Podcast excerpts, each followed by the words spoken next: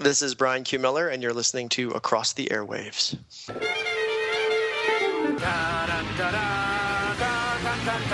Meanwhile, at the DC Nation, we are tonight's entertainment. You're overwhelmed. Freeze underwhelmed. Just None of the Robins ever complained. Titans go! You're going to melt just like a rare cheese sandwich. And show you just how powerful I really am.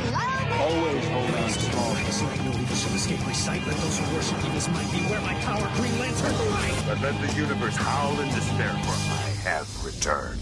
We have no more use for this one. Kill him. Hi, everyone. God, welcome to Across the Airways, DC Nation podcast. The only place so far on the internet to find podcast reviews, got all the imaginative content DC Comics provides for its fans, including comic books, Bryan Q. Miller's Smallville Season 11, Beware the Batman, other DC television content, got movies. I'm, of course, Dan Schmidt, your host. And with me is the most infamous member, cover across the Airways core. Gets Tangent Times, very own. Michael J. Petty. Got Michael, can you tell everybody what exciting stuff we're covering in the big episode of the DC Nation podcast, week 60? Absolutely, Dan.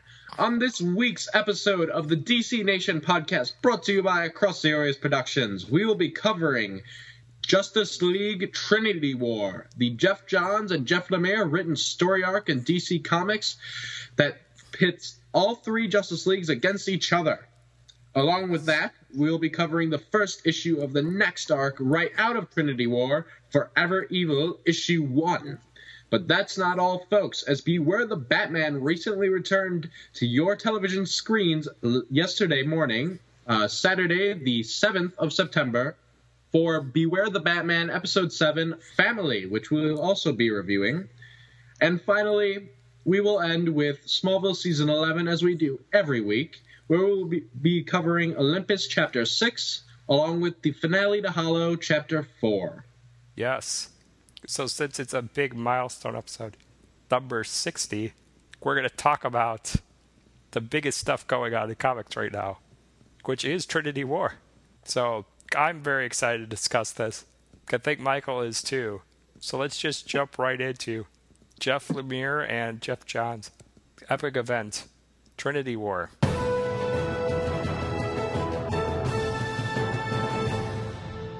Teams are divided, friendships are lost, and loyalties are broken as the war breaks out between the Justice League, the Justice League of America, and the Justice League Dark due to Pandora and the secrets of the Trinity of Sin. And first thing I got to say about this, Michael, starting off, you know, we praise Geoff Johns for his excellent writing. We've been praising Jeff Lemire as he's entered the scene and totally revitalized the Green Arrow comic in an amazing fashion. Yep. But there's one guy that I think we need to give credit to here because well, uh, that's Ivan Reis. Yes. I mean, my God, the guy has done some of the biggest arcs in DC over the past, what, would you say five years? Yeah. With the Green Lantern stuff, which was unbelievable. Aquaman. Aquaman. Canales Trinity War stuff was unbelievable. Yes. Especially that fight in the desert between the Justice League and the Justice League of America. Absolutely. Um, I don't. What do you What do you got to say about it? Is there something that caught your eye with it? Man, I just, I, I just really love that those first set of covers that we got, at least for Trinity War, which was Yeah. I believe Justice League 22, Justice League of America, I want to say six, and then Justice League Dark 22, where it's just that big widespread when you put all the covers together, and it's just that big thing with all the Justice Leagues, Pandora, Trinity of Sin, they're all there. I loved that. I thought that was amazing. I thought that was, I thought that was very cool, and I uh, really enjoyed the second cover as well, or the second set of covers as well. I do want to say I think his work on Aquaman is probably one of the best works he's ever done, especially with the other story arc. Oh yes, I, I I think the same probably goes for his work on Green Lantern, uh, especially during Blackest Night and Brightest Day. yeah. But I think Trinity War, his run on Justice League, Throne of Atlantis, I think that all. I, I, I do think that's up there. I think that's some of his best for sure. Well, This- one of the most amazing images of this was and I want to say it was in Justice League, where they had that two panel um, spread of all the heroes duking it out. Yeah, with Martian Manhunter and Superman. Yes. Yeah, that was the first issue, I think. Yes, that was unbelievable. Yes. I mean, that was very memorable, and, and just that image of Martian Manhunter and Superman kind of duking it out was huge. Especially since they're both kind of characters in the same position. Yes. And so that was very iconic there. I agree. So that was huge. And really, with that, I felt we were seeing glimpse of that Martian Manhunter that we know from the post crisis continuity. Yes, I did too. It seems like now that Geoff Johns has got a hold of him again, it's coming. That character we love is coming back. I mean, we're not getting the Oreo cookies. That's unfortunate. Right. But but we are getting that guy who seems to care about the Justice League. Yep. Like with Superman, he immediately he didn't attack him to attack him. He went to attack him to see if something was wrong. Yep. I mean, the That first thing true. he's like, I want to see something's not right here. I need to see what's going on. And so I thought that was a big step forward for him. Yes. And also, did you read? Um, well, of course, you probably read it with the Justice League of America, but I thought the backstory that they had in Justice League of America, with it was Catwoman and um, Martian Manhunter, kind of sharing a connection, Yes. a mental link. Oh, I thought that was a very good origin story for Martian Manhunter. I yes, I agree. Yeah, it brought back that character too.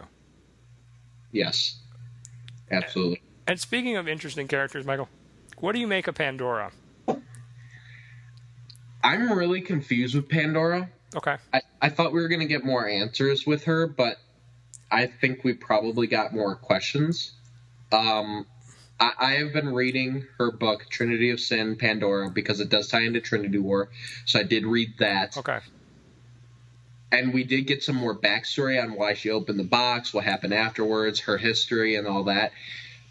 But my question still remains why it was kind of the box was kind of there all all back then in the first place. Yeah. And my question also remains, right. My question also remains: What is her real motive here?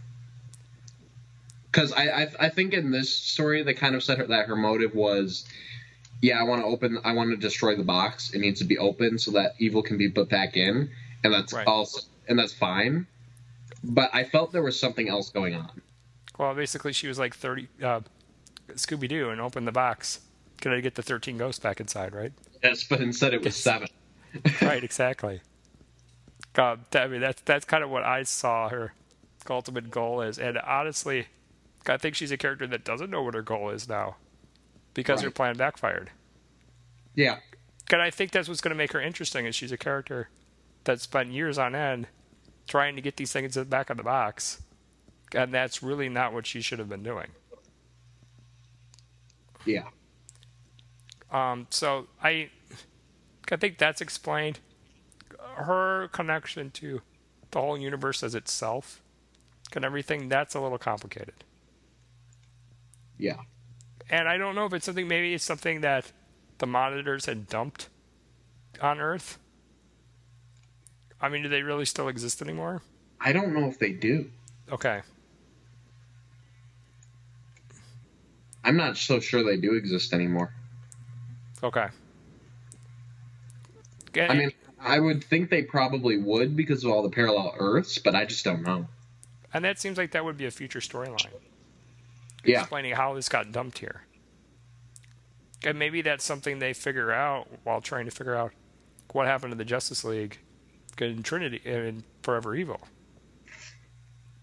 yeah, Or it's something that Justice League finds out in Forever Evil wherever they are. And I've got theories on that, but we'll get to that a little bit. okay, But I think that Pandora is going to be a character that's going to break out. she is very similar in how she was set up to the ways that the X Men character Rogue is extremely popular. Yeah. Where honestly, I mean, she's just this innocent girl that was curious, can open this box, and it basically ruined her life. And now she's haunted by this decision forever. It is trying to make up for it, and it's alienated her from the world. Kind of essentially, that's what happened to Rogue. I mean, it wasn't as mystical, um, in a way, but you know, she was curious what it was like to kiss a boy. She kissed the boy. Her powers activated. She couldn't touch anyone again. Because she was alienated from the world. Because she was forever haunted by that. And Yeah. people, comic book fans, especially female fans, like ate that kind of stuff up. And I think that's what they're going for here with Pandora. Okay. Also, I like that she does exist or bring the world of magic, science, and myth together in the DC verse. Because they spent so many years divided. Right. Well, I think Wonder Woman to an extent does that too. Yeah. I'll go with that. But again, it was always so long. Shazam's whole thing was separate from everybody else. Yeah. and this seemed to incorporate it in it more and i'm able to follow it better than i was in the past Yeah, that's fair. yeah like i I mean are you interested in it now i know before we were so against it but after the you know shazam origin story that was so well done Yes. i i'm curious about it i'm intrigued by the character now Yes. and his whole world Yes. I would agree with you. okay I would definitely agree with you.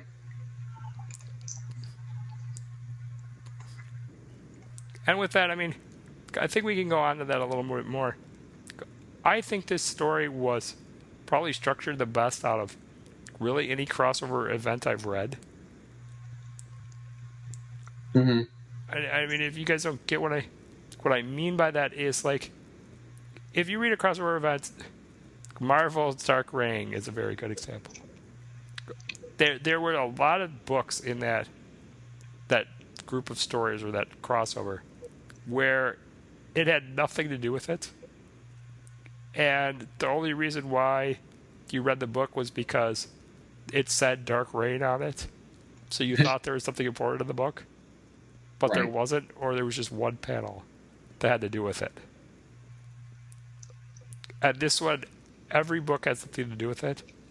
And if you opened up Justice League Dark, which Michael, you know, we don't really read, we knew what was going on because they just treated it as part of the story, not something, Not a tie-in. not a tie-in, not something that you had to read all the backstories of Justice League Dark to read to get what was going on. No, and in fact, it really didn't even feel like I was reading Justice League Dark. It really felt like I was reading JLA or just Justice League. Or you're reading a, a, superhero story. Yeah. It's kind of like how they did on the animated shows. Justice League Unlimited is a good example, where they would bring characters in, and you didn't really need to know their whole backstory or what Yeah. was going on on with them at the time. You just needed to know their powers. Yeah. Yeah. Yeah. So I liked that. Um, even and really even the. Did you read the Phantom Stranger book or the Constantine? I read Phantom Stranger because that had to do with Batman and his team going into uh, heaven and hell and all that, and Zauriel appeared and stuff like that. That was Yeah. cool. I did not read Constantine because, quite honestly, I don't like the Constantine character. Well, the interesting about the Constantine thing was it was more of a continuation of Shazam's story than it was a Constantine story, Okay. which I thought was very smart because everyone had read Justice League, I was following Shazam in that. So Oh. it was really easy to jump into Constantine because you had read Shazam. Interesting. So I really have to give Geoff Johns credit here, not just from the storytelling, but for how he handled this business wise. of bringing in these characters. Like, I don't know if I would have picked up a Shazam book if he just came out by himself. But because he was backstory to Justice League, I wanted to read it. I wanted to learn about him because I thought it was important for the book. So that Right. was the best way to introduce us to a character instead of forcing our, about us, kind of like what they did with Blue Beetle. Yeah. Yeah, I agree with you. Hmm. I, I, I don't like being forced characters down my throat. Yeah. I mean, I did like Blue Beetle ultimately, but I felt when they tried to do that during Infinite Crisis and then right after for about a few years and and then be or him on Brave and the Bold. Again, I, I ended up liking the character, but I felt they tried to promote him way too much. And I feel like in the 90s, the same stuff happened with Gambit. I agree with that. Gambit was a lot worse than Blue Beetle, though. I agree. God, Blue Beetle, I he grows on you. That is a good thing about Blue Beetle. He does he does Right. grow on you. Um, Yep. I think Will Friedle helped that a lot by being the voice of Blue Beetle. Come Batman Brave Well- and the Bold. The way Geoff Johns wrote that arc on Smallville. That's true too. Smallville, I, I think Brave and the Bold helped. Because I think Young Justice helped a lot as well. Yes. Um, but I, I, the one thing I do miss with the Blue Beetle concept is the relationship that Ted Kord and Booster Gold had. I agree. That was a lot of fun. Yeah, and that is missed. Very much so. Yeah, so that's the only thing. Um, and going on, I mean, let's go into the story now.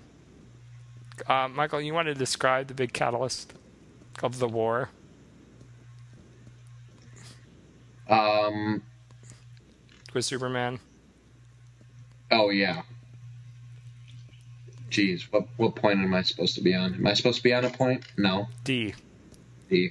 Gotcha. Uh yeah. Well, ultimately, the whole thing that really started with the war, and sorry, I'm blanking, guys. Uh, was Superman, and Yeah. what happened was that he uh, he kind of killed Doctor Light. But Yes. it's find out later it wasn't really him who killed Doctor Light, and then it, all the team flipped out, and then Amanda Waller wanted Firestorm to make kryptonite weapons, and Yeah. the Justice League split, and Wonder Woman took her group to go find a cure, and Batman went to go do something else, and it was kind of Batman was the one who had common sense. Got went to go prove that okay, there's another bad guy behind this. Let's not go crazy and start beating people up. well, and you know, randomly I, I find that kind of funny too, because Geoff Johns is not a big Batman fan, Right. and yet that's exactly what Batman would do, and he wrote him as such. But he under that's the thing is Geoff Johns isn't a big Batman fan, but he understands what he means to the universe. Right. and what his role is. And and that's very good. Yes, You got to give him props for that. I do. Yes. And Absolutely. he, and he did the same thing in Infinite Crisis. He understood it there too. yeah. And he Yeah. to So fight. Batman will be Batman. Right. Is Okay. basically how it goes. Yeah, Doctor Light will be cannon fodder that causes crises in the DC universe. Yeah, no kidding. I, I you know, and I felt, re- and you know what, the Doctor Light character has been played as the most moronic villain, and then as the most sadistic villain. But this version of Doctor Light, I felt bad for. Oh yeah. Like I, But this re- is a family man. This isn't that sadistic rapist that was the post-crisis No. continuity. no, Yeah. this version of Doctor Light was married to the female version of Doctor Light, and they had three children, Yes. and I felt terrible. Superman did too after it all went down. Yes, he did. Yeah. God, that's what made it so shocking and jarring to everybody.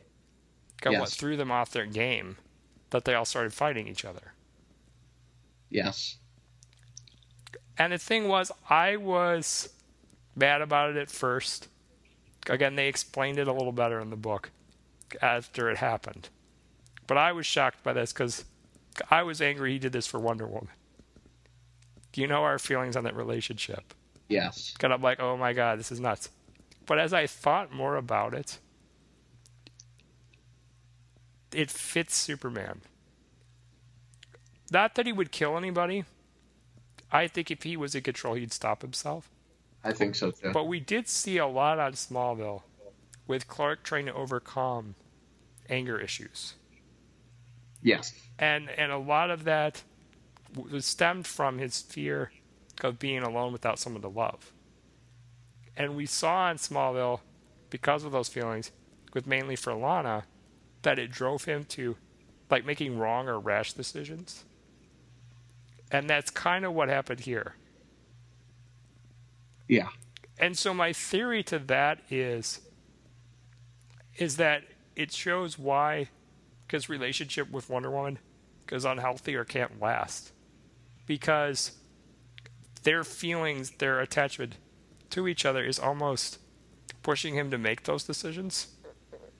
Yes. And I think for their sanity and for their safety and the safety of the world, I think they need to go with people that will ground them. I yes. And with Superman, hands down, it's Lois Lane. We Yep. all know that. Wonder Woman, I'm on the fence with that. I, I'm throwing out Steve Trevor because the guy did create his own Justice League to kind of knock some sense into her. Or Batman, based on what we saw with the Justice League animated series. And I think Batman works for Wonder Woman, but I'm not so sure Wonder Woman works for Batman. And that's my point as well. That you said that perfectly. I, I I think Batman is very good for Diana, but I think if anybody that should be with Batman for Batman's sake, It's Catwoman. it's Catwoman. And we saw that in this story. Right. And you can make the argument for Talia or Vicky Vale or whoever you want. Ultimately, at the end of the day, it's going to be Catwoman. Because she's most loyal to him, to be honest. Yeah. And Talia's not going to work now. Talia doesn't work now. Vicky Vale, you could probably make work if you had to, but We haven't seen her yet. but we haven't seen her yet. I agree. So Yeah. And, and Catwoman the whole time is like, I'm going with Batman. Batman's right. Batman knows what he's doing. yes, Again, she has common sense. That's what I would be doing too. yes, If Batman told me to do something in the DC universe, I'd be like, okay, I'm doing it. That's fine. yes, I would be doing it. Because then you won't die. Yes. Yes, you won't die, and you'll probably be safe. And his team kind of came out the best at the end, maybe. Yeah, I, I think his team overall won the Trinity War, Yeah. but at the same time, no one won the Trinity War. Yes. Well, Lex Luthor may win the Trinity War, but Yeah, but we'll see. well, he kind of did. He got out of jail. That's true. Yeah. That's true. Yeah. And I, I just I think it's funny that Batman's just always right. Well, he is. It's like, yeah, okay. Um, other parts of the story though, I, I really did like. I liked Firestorm's little arc. Yes. Um, the debate he had on, well, is Superman a bad guy? Should I be making this kryptonite for the government? What are they doing? Is that right? I, I really like that. Again, Geoff Johns loves the character of Firestorm, so of course he's going to do him perfect. Yes. So Yes. Firestorm. Firestorm is a pretty cool character, though. yeah, Like, I think he is an underrated. I don't think he should be overrated, but I do think he is underrated at this point. but I, I like the Jason, Ronnie Raymond combination. Yes, I do. It seemed to work very well. Yes, and I really liked Jason with his girlfriend from before Black. Yeah, Black. that was interesting. and I really liked, of course, um, Ronnie and the Professor, Well, that's But classic. and it's classic. But I think this is probably the most effective combination we've seen. I think for the modern day, yes.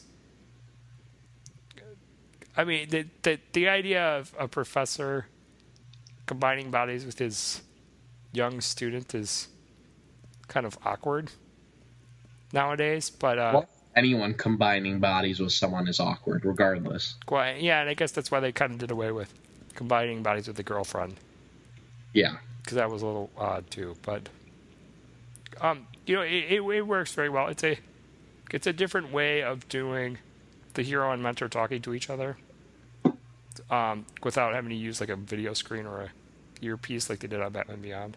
The only problem is everyone thinks they're crazy. And that's funny though. Yeah, it is pretty funny. It's like the it's like Blue, Blue Beetle and the Scarab though. It's the same concept. It's just different. That would be funny if the two of them teamed up. Yeah, I think they should. I don't know why they haven't yet. That would be funny That would be very funny. because they're both looking at each other like, "Who are you talking to?" That would be very funny. Yes. They're like the guy in my head. Wait, do you have a voice in your head too? Yeah. Yes. Either the two voices could communicate with each other. Yes. Okay. I thought with Trinity War though, going back to the actual story, I thought overall it was I th- I thought it was very good. I thought it was dragged out a little too long. And I and six issues is not long. That's not what I mean. I mean I think it took too long to do what they were doing. Well, I think that was so they had time to get Forever Evil ready. Yeah, and, I think they want Villains Month is like, what's series. it? There like four Batman books coming out in one month. They're more than that. That's that's bananas. They're a total of 16 Batman themed uh, Villains Month books coming out. So I think that was to give Snyder and company time to do what they need to do. Yeah, but the thing with that is, is all the Villains Month issues, for the most part, are not written by the regular writer. Okay. They're But all to orchestrate, that's a lot of work. yeah. But thank God Geoff Johns is still doing the Black Manta story, Yes. and thank God that Francis Manapul is still doing the Reverse Flash story. Well, I think they were building up to those. Yeah. So I think that they should. And we haven't done Reverse Flash yet, so we Francis Manapul needs to do that. And oddly enough, Scott Snyder isn't actually doing the uh, Court of Owls story. James Tynion is. You know, that's okay Because they work together, so I'm fine with because that. well, because I think the Court of Owls is going to be an addition to Batman's Rogues Gallery. I hope so. So I think over the years we're going to see different people writing for the Court of Owls. Yeah. They have that presence like the League of Assassins does. Yeah. So I think that's where it's going to go. Um, Well, and I think whoever's writing Talon, which right now is not Scott Snyder, it's James Tynion, I think that's the person who should do that story anyway. Right. And I know you're saying they dragged it out too long with with um, Trinity War, but here's the thing: there's been worse story arcs that have been dragged out way too long. I don't disagree. Um, I thought Civil War went a little too long. I don't think the regular six issues of Civil War did. I Right. think all the tie-ins made it seem longer than it was. And that's, That's the thing. true. Infinity War didn't have many tie-ins, and the tie-ins it had were actually necessary to the point where you could have just put them in the regular story, and I would have it would have felt more fluid for me. Yeah, I agree. Well, Like, I like let's say the DC does. Well, I'm going to say DC does a better job with their overarching story arcs, Yeah. where it's more condensed and manageable. Well, because even with Night of Owls, Batman issue nine, there's a panel in there where Batman is driving to Arkham Asylum, and then they say, check out Detective Comics issue nine for the rest of the Right. story. And then it says later, Batman's at this other place, and that's right before he meets Owlman. Well, the The numbers. Detective nine, it's that whole Arkham Asylum story, and it's so cool. Well, and, and that's the great thing is it's everything is number nine. Yeah. You know, it's not like you have to get number eight there and number six here and number, you know. Well, you did if you were reading JLA for this, but But, But- that wasn't terrible though. no, it wasn't. That was like okay, it's, we have seven, Because it was one book out of three. right? But everything else was at number seven. That's why I like that they did. In, they released their books in phases, Yes. so you really have you know It's you have smart. three. Yeah, it's easier to keep track of, Yeah, it's it's very smart. and everything's under the title. It's um. Everything's under the title Trinity War. Right. Trinity War this, Trinity War that. much easier, and and they really even did it before. Um. Before they started the new Fifty Two, they did it then, but it's much better now, even after the new Fifty Two started. Yeah. So that's that's a really good thing. And same goes for Marvel now for the most part, because the way they did Right. it, the whole reason for Marvel now was so that you could do the same thing. Well, with these movies, you're having people get, get interested in comic books and wanting to read because they needed a jumping in point. Right. So that's why they did this. And I think for the most part, it's working. I think so too. Um, people have told me that DC sales have gone gotten lower, but I don't know if that's counting online stuff and a couple other things. I Yeah, I think the majority of people who are just getting into it, a lot of times they will read online because then they don't have to try and track down issue one, two, through seven or eight. right, Because a lot of times, if they're getting into them after movies like The Avengers or Iron Man 3 or Man of Steel or Dark Knight Rises, whatever it is, a lot of times the series is already in like issue eight or nine, right, and they'd have to go back. So I think a lot of it is digital now. right. Well, and with Forever Evil, that's even better because they're not doing. Yes, they're doing Villains Month, but it's not like special issues. Right. you know, it's still Detective Comics. It's still Batman Comics. So it's not like you're trying to get a special title or a different title. The only different title you need to know is Forever Evil. Yeah. One, And one through six or whatever it's going to be. The villain you want to read about that week. Right. I mean, it's really that simple. And the other nice thing about Trinity War is this is the first time we've had we've had all the heroes get together in three years. Yeah. So it felt really good and it felt really fresh. Yes. and it felt like we were getting new interactions when really these characters had seen each other before. Well, and the thing is too is we only saw Martian Manhunter encounter the regular Justice League team briefly in one panel in issue eight. Right. Well, yes, it was issue eight of Justice League, and Right. now we see it happen again, and we see the interaction between him and Superman. We see the interaction between him and Batman. And all the rest of the characters, and it's really the only one we don't really get to see the interaction with is Hal Jordan, which is kind of unfortunate. Yeah. But well, not kind of. It's it's very unfortunate, but at least we did have Simon Baz. We had a Green Lantern there, which did make me feel a little better about it. Well, and that's the other thing. I'm I'm wondering. I feel bad we can't have this story, could not have Hal Jordan in it. I agree. Like Forever Evil, like if he knew what was going on on Earth, he'd be there. Yes. Yes. I mean, he'd bring the whole Corps and say, "Let's get these guys." He would, yes, because he's in charge of it now and he can. So they need to explain that. Well, I don't think they need to explain it because they already did that with set up with Green Lantern twenty. True. But but I do think that I, I do think that he's going to have problems of his own with this next arc. Okay. And I, and I think it, he will be completely justified in not being on Earth. But I will say I did love the line, and I know this was in the free comic book day thing from last uh, from Yeah. last uh, spring, because uh, Ivan Reis redid all the artwork from that little panel in in uh, the last issue of Trinity War, which by the Yeah. way looked just as good as Jim Lee's. But um, what was really cool was the line where Simon Baz is coming after Batman, who's holding Pandora's box, Yeah. and he starts wailing on him and says, "I'm the Green Lantern," and Batman's like, "But you're no Hal Jordan," and he takes him out with this little thing from his belt. I'm like, "Yes, that is fantastic." Did did Flash give him crap about it too? I think That so. he wasn't Hal? Yeah. Which is fun.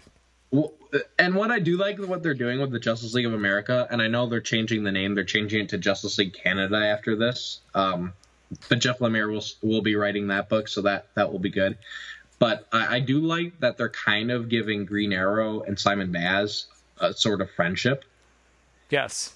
because if because right now in the new 52 they've established that the main green lantern partnership is green lantern and flash and that's what it was before Right. the 80s and that's what it is now i do like that there's still green lantern green arrow pairing even if it's not the same green lantern Well, and actually, it makes more sense for them to be together.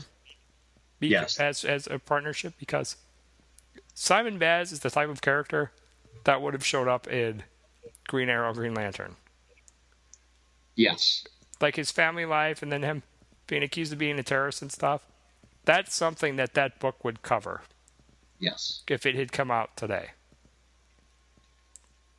So I think that's perfect. It fits that theme Yeah. of the very that book is very politically charged and opinionated.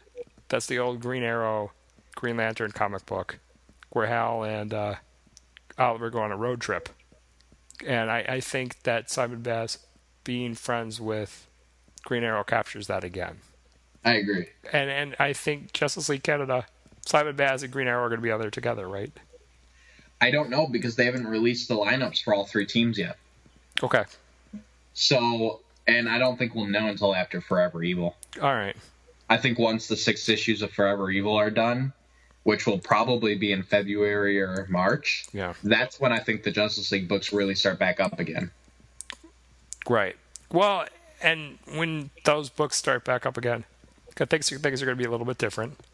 Um, I know we complained about some of Geoff Johns' creative decisions with how he set up the Justice League and who's on the team. You have your feelings about Cyborg. Yeah. We also expressed our issues about the Atom being a girl. We didn't like that. Again, there were bigger intentions behind that that we saw coming, huh? Uh, yeah, no kidding. Yes. Well, and but really though, Dan, we should have seen that coming because know. Alternate cover to Justice League issue one, Ray Palmer's Atom is in the background Right. with all the other characters and all their new Fifty Two uniforms. So we really should have seen it coming. And I think Ray Palmer is out there in the new 52. No, he is. There's no chance he's not. He I is. I feel like that's going to be a part of Forever Evil. I hope so. I feel like this that incident, the the Earth Three group coming in, is going to inspire him to become the Atom. Yeah.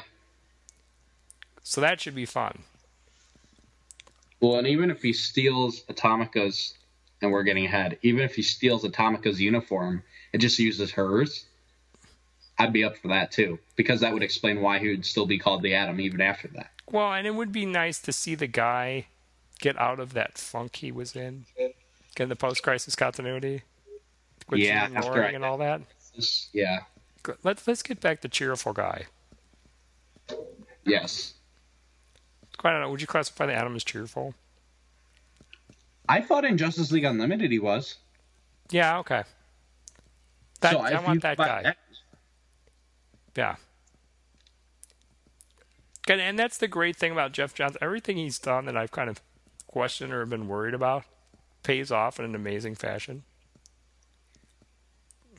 Most things. Most things. I can't think of something that hasn't. Now, now after he did this, Cyborg. but but but with that being said, that crazy thing with Kim being replaced by Grid. Yes. Uh, see, now that changes that. I still think you could have had Cyborg on the JLA, and that could have worked. But I don't. Mm, the thing with that though is, I don't know if he'd go against the Justice League. He did in Fla- well, think of it. In Flashpoint, was he not the government's puppet? But that was a different reality. But he was essentially the same person. Yeah, He didn't really change. The only thing about him that really changed was he was just a more popular hero. Well, there's two things I have about that theory of what happened. One's kind of crazy. The other one, I think would work. First idea I had is, know how he's now he's technically what makes him cyborg is not machine parts, but parts of a mother box and apocalyptic technology. Right. Is it possible that he could like regenerate himself and come back? Thing. That's interesting. The other thing I thought of is when the um, and I know this is jumping ahead a little bit. When the crime syndicate comes through, there is no Earth Three cyborg. there's no evil cyborg. Right. And as you just stated in Flashpoint, Cyborg was ultimately the same in that alternate reality. What if he's the same on Earth 3? He's a good guy. But he's younger. He's a teenager. Interesting. So the teenager cyborg comes through. What team does he join? T E E N T I T A N S Teen Titans. Let's go. Yes, sir. I So like could that. they do that? That's a very good theory. I like that. And then you just have Martian Manhunter join the Justice League now. Because I And feel like he reached that point now. And then have regular Cyborg die. Yeah. That could work. I could see that. Yeah. I like that theory. That's a good theory. That's what I'm going with. That's what I think he's doing. Okay. I Why like that. That's very well thought out. Yeah, I know. Why not? Exactly. Huh. That's saying if the Justice League, when they disappear, end up on Earth 3. I think they will end up on Earth 3. I think that's exactly where you're going to see them once we find them again. Because I feel like it worked like the Smallville episode where Clark went to Earth 3. Or Earth 2, as they call it on this show. I don't know Where if he it got will, replaced. I don't know if it'll work that way only because when that happened, the whole reason that they switched sides were because both of them were holding the box. Well, actually, what I meant is the second episode. Oh, where they fought each other? Because didn't he get warped back there? Clark? How did he end up on Earth 2 the second time?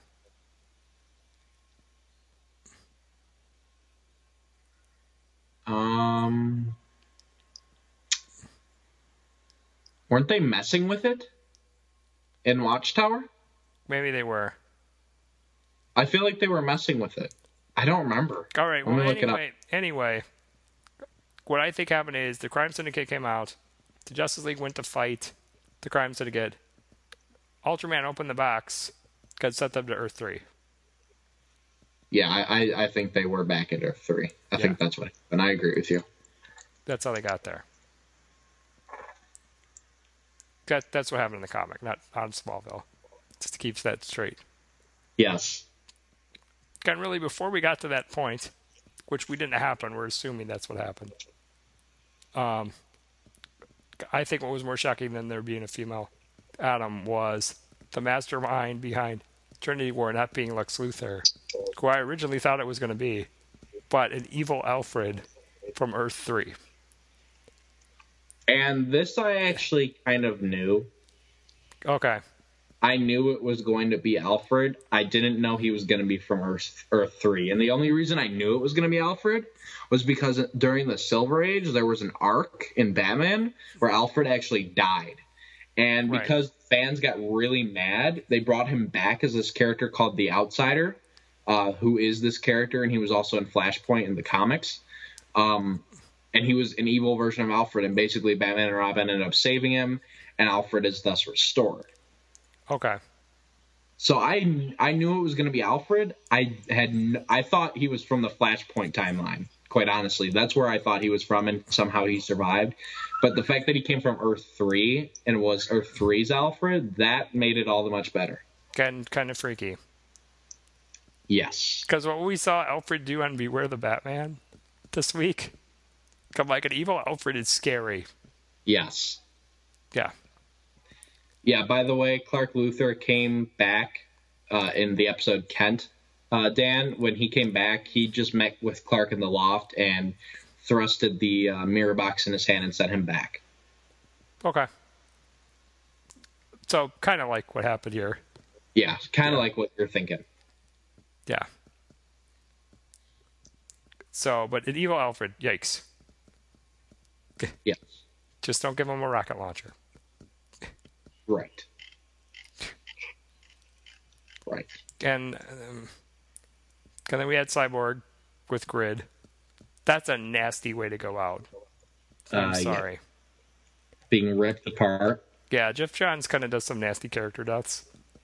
That was a bad one.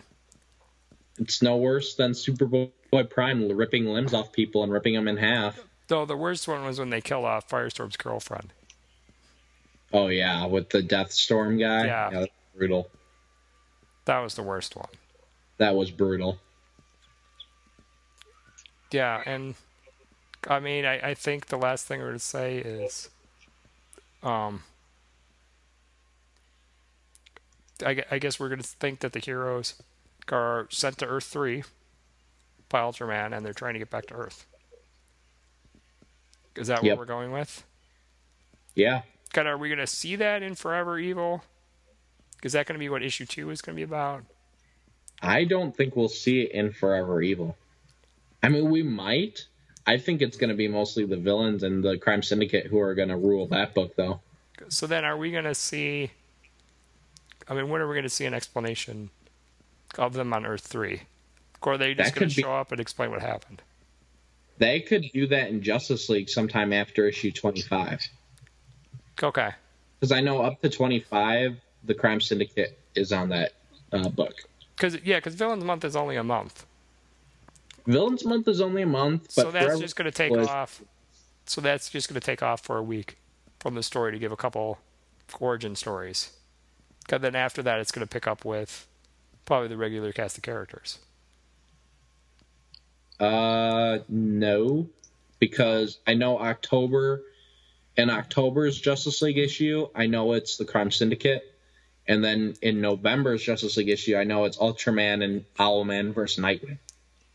Okay, So I don't think we're going to be seeing the actual league in their own books. so Nightwing is going to be in the Justice League book.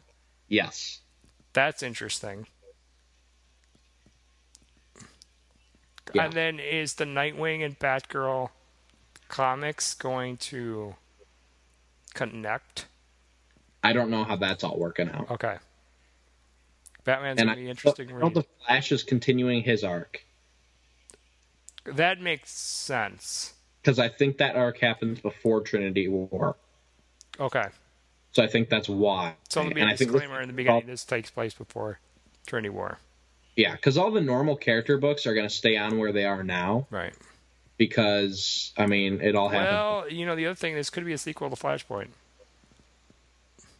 yeah, that's true. And he runs into Zoom That's true. while while this is going on. Yeah, I don't know. Because, you know, we're going to jump realities. Why don't we go to the future? What the heck? Why not? Okay, with that, let's go into talking about Forever Evil 1, because that's kind of where our thought process is going right now. Evil, evil is his one and only name.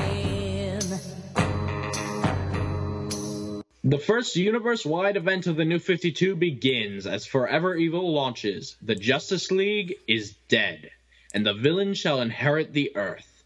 An epic tale, the world's greatest supervillain, starts here. And I loved how this started off.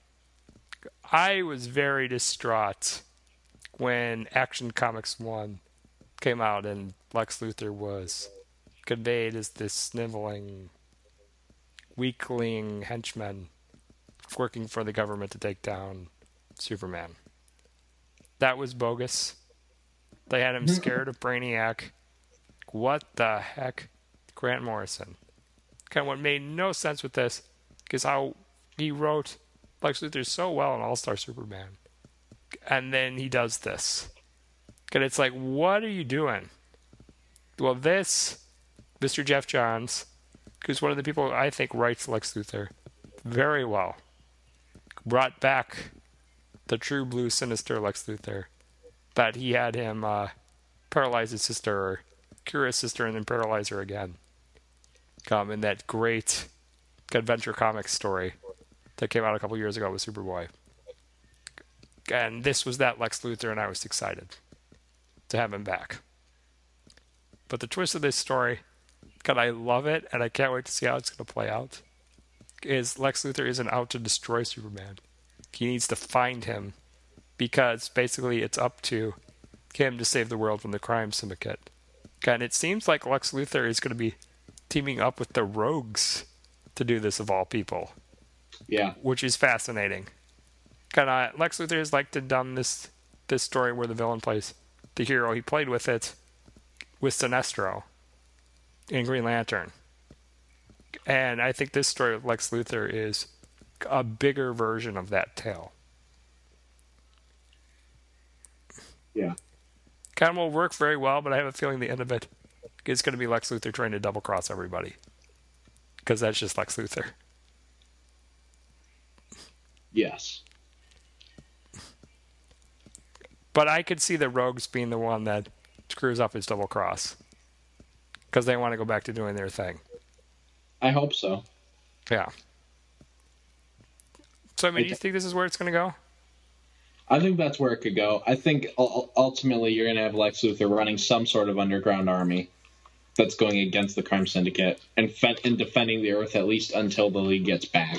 Right. Okay. And I think it'll end up turning out kind of like the end of Justice League Unlimited season two, where they kind of work side by side to defeat this overall threat. And then it's going to put Lex Luthor in a position where he is going to be a problem. I don't Yes. want him to run for president again. I feel like we've been there, done that, and that story was so good. Why try to do it again? I'm talking about Batman, Superman, and Public Enemies, by the way, Right. with that story. I don't know. Have him do something else, I guess. There you go. Yeah, have him take over the UN or something, Yeah. but don't do a storyline where the Joker comes and turns the whole UN into powder, just to make Lex Luthor mad. No. This isn't the '60s Batman. Although I'm sure they could do that a lot better now, so who knows? Well, speaking of Batman, um, the crime syndicate's first shocking attack or heinous crime they commit on Earth is capturing Nightwing and revealing his identity, which I know shocked Michael pretty good. Yes. I think Michael was worried about my health when this happened because I'm such a huge Nightwing fan. But you know what, Michael?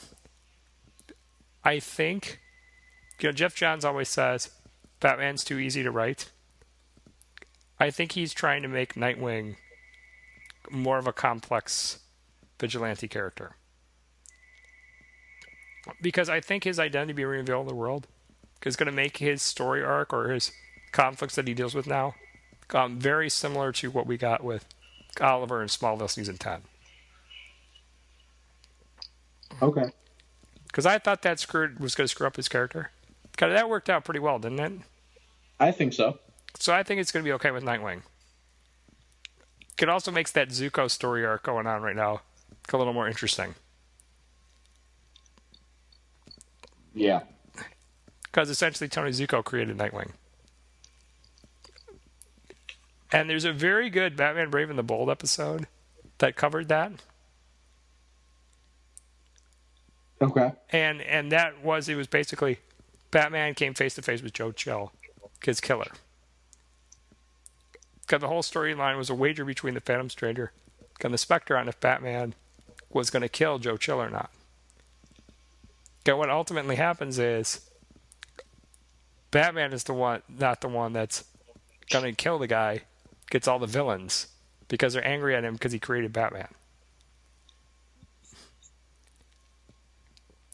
Mm-hmm. So I feel like that may happen to Zucco, which would be an interesting story. Yeah. That would be interesting. But then at the same time, we have Lex Luthor going, "Who the heck is Richard Grayson?" Right. When they reveal his identity, so it might not be that big of a deal. It might not. I, I would also not be surprised as if when the Justice League came back, Martian Manhunter was able to erase everyone's minds, That's what I was thinking as well. and Cyborg erased all connection of him online. Yeah. Can really, I think that could easily happen too, and I think I'd be okay with that because I'd rather his identity be secret. right? And if and if it want and if the writers wanted it to be revealed, I would have rather had Kyle Higgins do it. Nothing Why? except Johns, but Why? he's the guy in charge of Nightwing right now. Well, maybe they had talked about it. I hope he at least consulted him about it. I I have a feeling he did. Yeah, I would think he would, but Um, I mean, Geoff Johns, he's a, he's a pretty down to earth guy, and I think he's nice enough to be like, dude, I want to do this. Is this all right? You know, can we make this work? yeah. And again, it might have made Kyle Higgs go. Kyle Higgins go, whoa, okay, that gives me a lot of cool ideas. Let's do it. Yeah. Um, and, I- and I hope he co- consulted Gail Simone about this as well, because she may have a big part to play in it too. Right. Because it seems like Batgirl is going to be in this. Um, I think that's going to help her arc, cut her conflict tremendously, as she had the incident with her brother, James, who's a serial killer, and she kind of killed him. Well, it looked like she killed him, but he survived, didn't he? Or Yeah, he did. yeah, he got out. He survived. He's on the Suicide Squad now. Right. Um, Commissioner Gordon thinks he's dead, so he and Batgirl are kind of duking it out, and she um, thinks she's failed the family, so she ripped the bat symbol off of her costume and says, "I'm not worthy to be a part of the team." So basically, I think what's going to happen here is Batgirl is going to feel worthy of the family again after she goes and saves Nightwing, because as we said, when crap hits the fan, everyone goes to Batman. Batman Yeah. saves the day. Batman knows what to do. Batman has the plan to fix everything. I think what we're going to see is Batgirl have the plan to save the day. And she's going to be the next best person you call when Batman's out of the way. And she couldn't do that before in post crisis because she was Oracle almost all the time. But now that she can go out there and be in the field, I think that's what we're going to see. I think that may be stretching it a little bit. But I mean, who else is there at this point? I And I mean, that- you, you can't put them in the story and not have like a major purpose for it. Well, other than a re- reaction to seeing it on TV. I mean, they did that with the Titans too. Now, do I think the Titans are going to fight back, back as well? Yeah, I do. In fact, I actually think if you need anyone to put a team together to go help Nightwing, I think it's Tim Drake. Because he's the most like Batman out of anybody. Well, and, and, and maybe Batgirl helps them. yeah. You know, I would she's the one on the team that comes in, that helps them come up with a plan. Yeah, I would think she would. So that that's that's more what I'm saying. I mean, I don't want you to think she's the hero of the whole story, Right. because I think Lex Luthor is going to have a big part to play in this. Yeah. And they may have to go to Lex Luthor. You know, I think, I think he'll go to them. or he goes to them. Because I think with that we'll get a situation like we had got Young Justice when he tried to create his own team. Yeah. And he'll try to control them and get them to do his bidding. And I think the relationship between him and Superboy that might get set up could be interesting. That would be interesting. Because we haven't done that yet. Well, and we don't know what origins are really there yet. Right. Well, actually, we kind of do because we know Superboy's not even a clone of Superman. He's a clone of Superman and Lois Lane's son from the future. But Yeah, that could also be false. We exactly. And the other thing is, Geoff Johns has never really done a Nightwing Batgirl story, so I'm kind of anxious to see what he'd do with it. Yeah. Because I'm a huge fan of that. Maybe he is too. I don't know, but I, I'm wondering what he's going to do. Yeah. And I keep an eye on both of those books because they may have a significant part to play in Forever Evil One, or in the whole arc. I'm wondering if those books themselves are going to have them uh, have their reactions in it, or have them in it. I guess in the sense of Forever. Evil, or if it's going to be all the Justice League books that they'll be in instead. That's interesting as well. Because it might be that. Because I know Justice League, the next two issues, I think are Crime Syndicate and Nightwing. Have, Well, and there is a Nightwing annual coming out where Batgirl and Nightwing team up. So maybe that's when they deal with it. unless it's a flashback issue. I just I feel like Kyle Higgins should get to tell part of that story. I think so too. Same with Gail Simone. Okay, Yeah. Gail Simone, I mean, she's done a lot of great work. I mean, as a respect thing, I think they need to let her do part of the arc or something. Or I, I don't know if they're going to weave in and out. I, I don't know how it's going to work. again, they tried to take her off of Batgirl, so I don't know how much they really want her to get involved, right. but we'll see. Well, the Bat books are highly. I mean, they they're they're big sellers. Um, yes. And, and Nightwing Batgirl are big sellers. Yes. So I think they could get away with saying, to continue the, continue the story, read Nightwing one. You know, they'll do it like they did with um, with Aquaman. The difference with that is though, is it was only two books. I have a feeling this is going to be a lot more, and I don't want it to be a whole big thing. I mean, I do and I don't. I, is it going to go into the Superman books? It's not going to Superman. It's not going into Batman's actual Batman books because they're doing Zero Year, which is separate. Right. And that gives them a good out. And Batman's gone. That's the other thing. And it doesn't go into Green Lantern because that's Hal, and it doesn't go into Flash because he's doing that Reverse Flash arc. It's going to go into Teen Titans. It'll go into Teen Titans. It will probably go into Nightwing unless that arc that's going on with him is still going on. It might go into Batgirl unless her arc is still going on, and I know it goes into all the Justice Leagues, I believe. Yeah, and and Lobdell, I don't think he was listed as working on this at all, and they kind of don't want him on it. But unless it's the Justice or the Teen Titans book, I don't care. Right. I mean, if it's the Teen Titans book, I'm fine.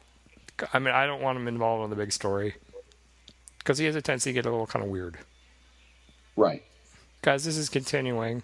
Many of the Batman villains that we know and love can end up joining the crime syndicates called Secret Society. And during this, Penguin was at the big meeting where the crime syndicate got all the villains together to join the Secret Society. And um, they're all kind of have this fear of the Joker popping up. Do you think we're going to see him? Because I think it's going to tick him off that someone gets up and says, "Well, we killed the Justice League because well, Batman's part of the Justice League." And I don't think the Joker is going to accept someone killing Batman, especially when that Death of the Family arc was so heavy on their relationship and him almost kind of having like a like a fetish towards Batman. Well, oh, the funny part about that was is they were like, yeah, he's probably already here wearing someone else's face. Yeah.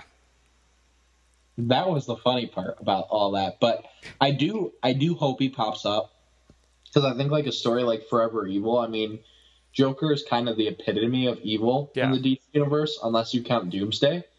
And really it's almost hand in hand with them. Right.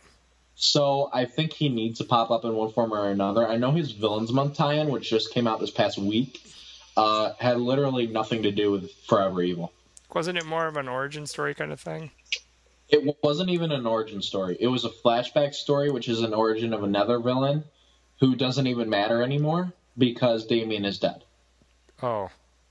So it, in fact, I actually really didn't like the story. I thought the writing of the Joker was good, but other than that, I did not like the story at all. That's unfortunate. So it was unfortunate. I was very upset about that, and it wasn't even Scott Snyder's writing, which was even more upsetting. Because I thought we would get like Batman's first encounter with the Joker or something like that. Well, I think they're saving that more for Zero Year, and I respect that. So right. I'm, I'm okay with it. But at the same time, it was disappointing seeing as how big it, it was hyped. Yeah. I, I do hope Joker somehow gets involved. I think he has to at this point, and I hope it's sooner than later. Yeah, and the other thing is Geoff Johns might be staying away from that because it is Lobdell's baby. I mean, not Lobdell. Um, Scott Snyder's baby. Yeah. Yeah. Well, and I really like how Geoff Johns and Scott Snyder are really writing Lex Luthor the same way and they're really trying to get out of Grant Morrison's little action comic story, and yes. they're writing him the way he's supposed to be written.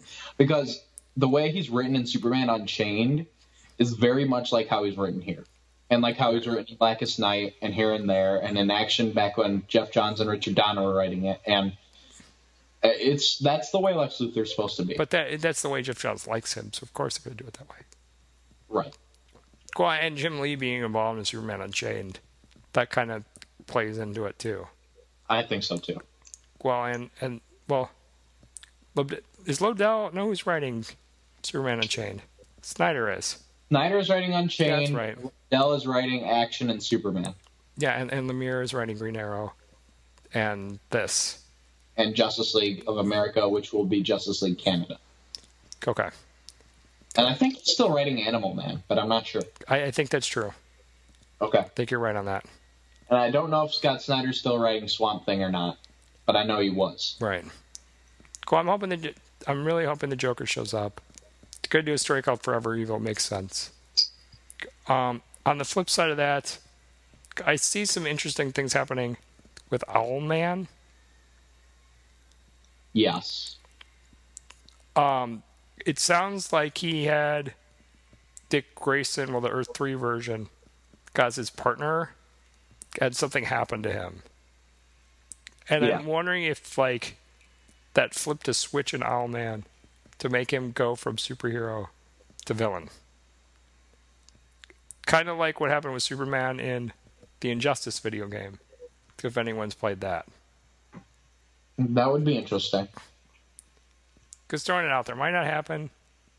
But didn't the Owlman help the Justice League or something in a previous version of that story?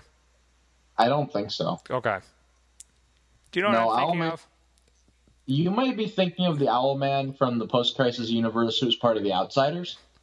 No, I'm thinking of the Justice Lord story from Justice League, Oh, that's what you're thinking where that of. with the- alternate Batman. Yep.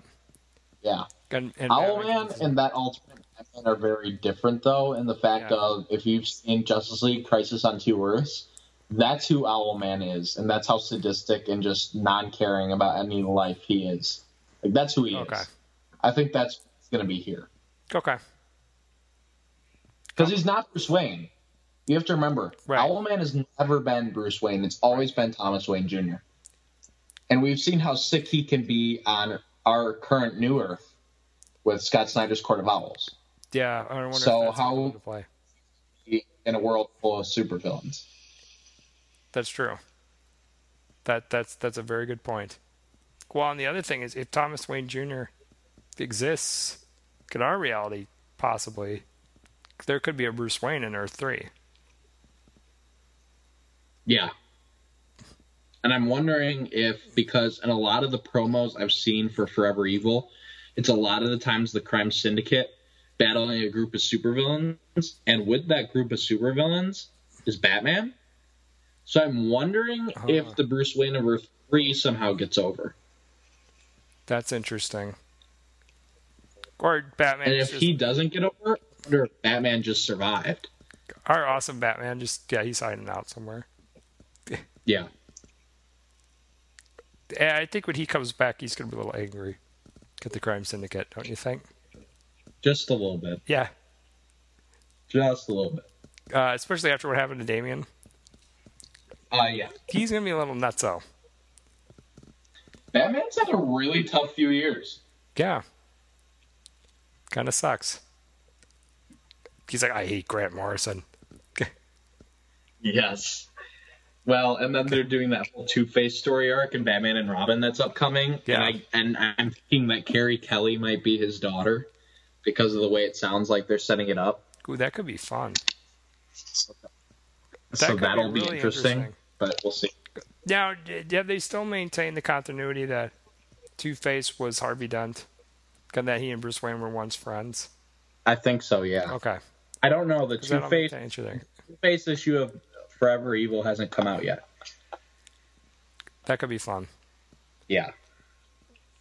Yeah. And then, of course, we have the Teen Titans. And I was wondering with this if they make it to Earth 3 or they somehow save the Justice League. Do you think that they'll set up that'll set up a re- relationship between the Teen Titans and the Justice League that's going to be similar to kind of what we saw in Young Justice? I hope so. That'd be fun. I hope they do that. I, I, I, I do think, however, that the new 52 Teen Titans are a little more independent. Yeah. So I'm not sure if they would necessarily want to go for it, but I think it would be fun and I think it would be a good idea. And I think then you could have characters like Blue Beetle and even Firestorm and Captain Marvel maybe help out on the team. And I think that'd be a lot of fun. Well, and even with Young Justice, I thought in the second season they were more independent than the first. Yeah. where especially with what Nightwing and all them did. So maybe that's but, what you're going to get. Because you're going to get Nightwing and Batgirl and all them, like as the mentors. I think that'd be cool. I think that'd be cool. I they just need to introduce Miss Martian and have her and Superboy have a thing, and Wonder yes. Girl, Robin, Red Robin have a thing, and then I'll be fine.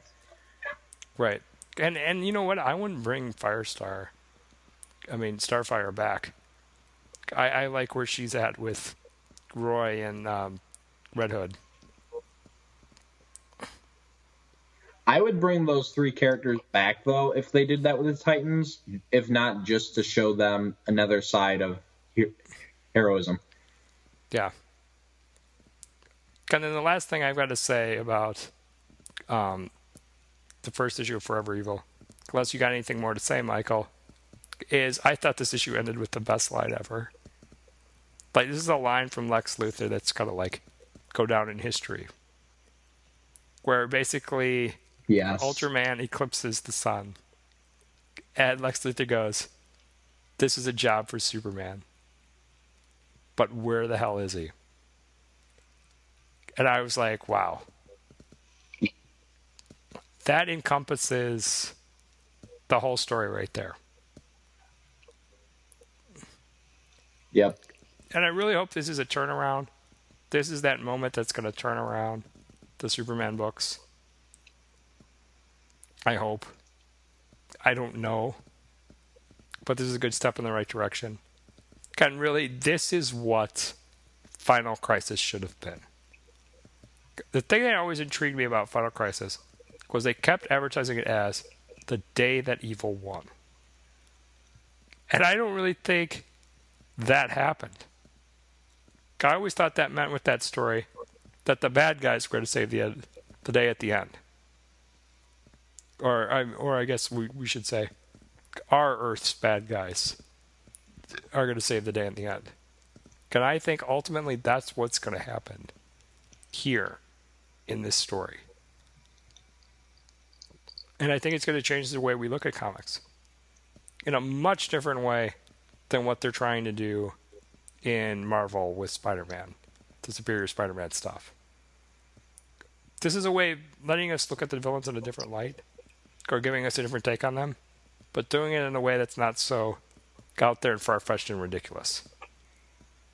Well, and honestly, and not in a way that's disrespectful, in my opinion, to the characters. No, I agree. Because it's just an updated retelling of the Crisis on Tour story.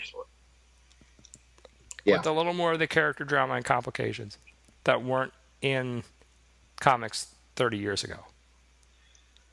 Well, and this story, in my opinion, really needs to be just as popular as that was back in the day.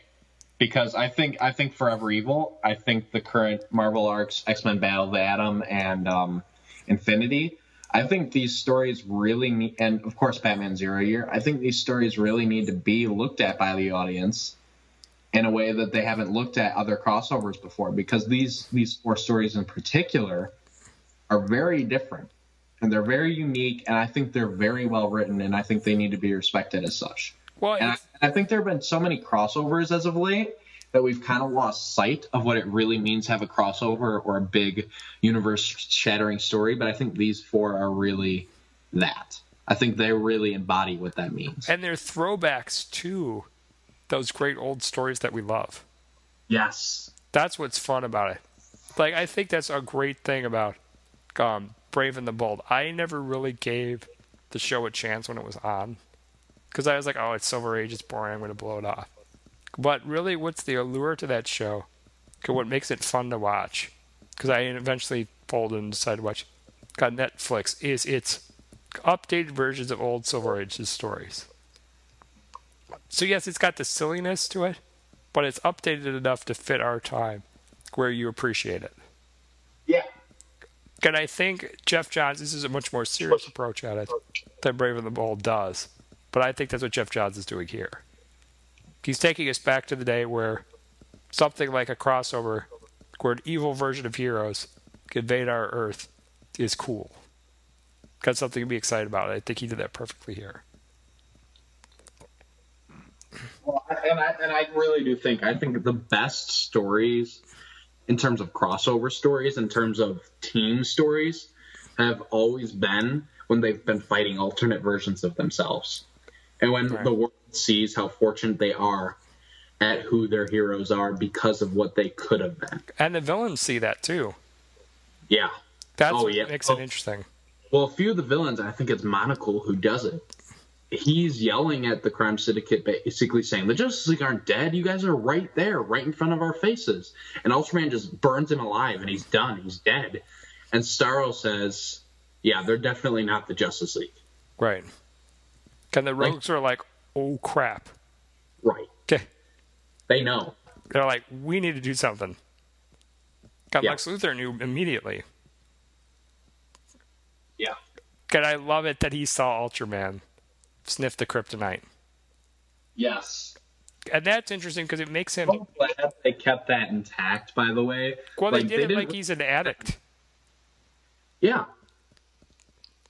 Well, like they didn't do that on Smallville. On Smallville, he d- he had the same sort of powers as uh, Yeah. Superman, but on Smallville, Smallville's version of Bizarro, he did the same sort Yeah. of stuff that this Ultraman is doing, and I really love. And, and again, even in the comics, for the longest time, Ultraman had a weakness to kryptonite. Yep. But I think this is a much better way to do it. Well, it's still a because weakness this- because people are addicted to drugs. That's a weakness for them. yeah. Yeah. Well, and really, and if you look at it too, why did he eclipse the sun? Is that his weakness? He said it Is that- burned. Is that why he came out in in uh, at night? Yep. It's got to be why. I like it already. Just have Martian Manhunter fly him to the sunny side of Mars, and we'll be good. Because Lex Luthor saw all that. Because I know he's thinking. Yeah. So that that'd be cool. Batman gets out like Sunray gauntlets and dukes it out with them.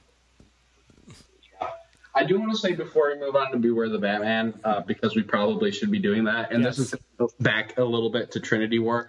I do want to say I did not expect the uh, the Star Cross, and I'm going to use that phrase because it's a Justice League reference. I did not see the Star Cross happening with Atomica until it was too late. Yeah. I did not see that happening. He did that beautifully, Geoff Johns. I, I really didn't. I That- really had no idea. That was one of the first times I was really caught off guard by a comic book in a very long time. Yes. And that and that right there makes this a great arc. That that is what you need to do with crossover stories. I, Well, mean, and- I think crossover stories have become too predictable. Where it's like, okay, let's get all the heroes together. God, they're gonna fight a big scary villain. God, this story is far from that. Well, I mean, let me tell you right now. In the past two weeks, three instances in comic books, two of them by Geoff Johns and two of them by DC, have thrown me off. One being Atomica, the other being Nightwing's Nightwing. identity revealed, and the other being in the current X Men book. And I'm not going to spoil it for those of you who don't read X Men, but a certain character returns, and it really shocked me.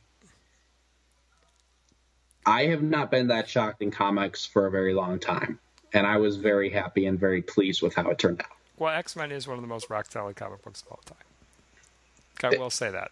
But it isn't always. there were seven issues of comic that came out recently that I think didn't. But that's the only instance of one I've heard that's really made people upset. Yeah.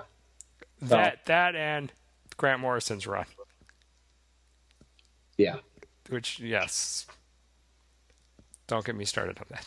But other than that, so I mean, again, I haven't really been shocked either at a crossover story in a long time. And in the past two weeks, I've had three books do that to me, and I, I'm very impressed. I'm very impressed, Geoff Johns, Mike, Brian Michael Bendis. I'm very impressed. Touche, guys.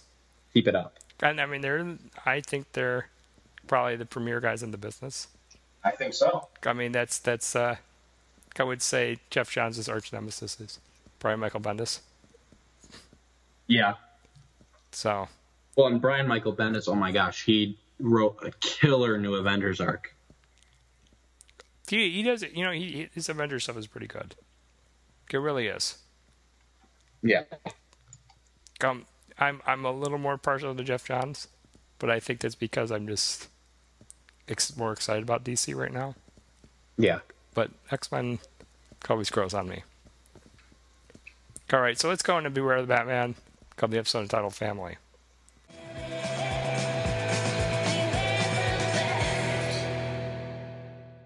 A date with Bethany Ravencroft turns into a disaster for Bruce when he discovers that it's a trap to let the League of Assassins recover the Soul Taker sword. That was awesome, Michael. Love the Star Wars reference. Yes.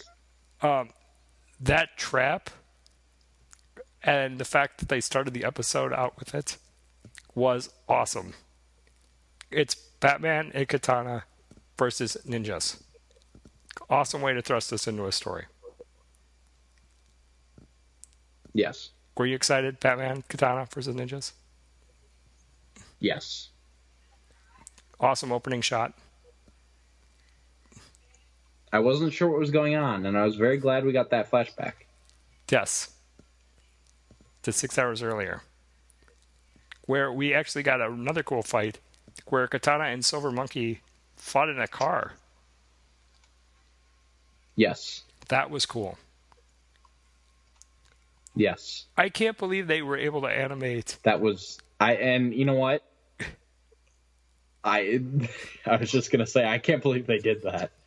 I mean, the, the fact that they animated a whole fight scene in the tight quarters of a car yes. was just awesome.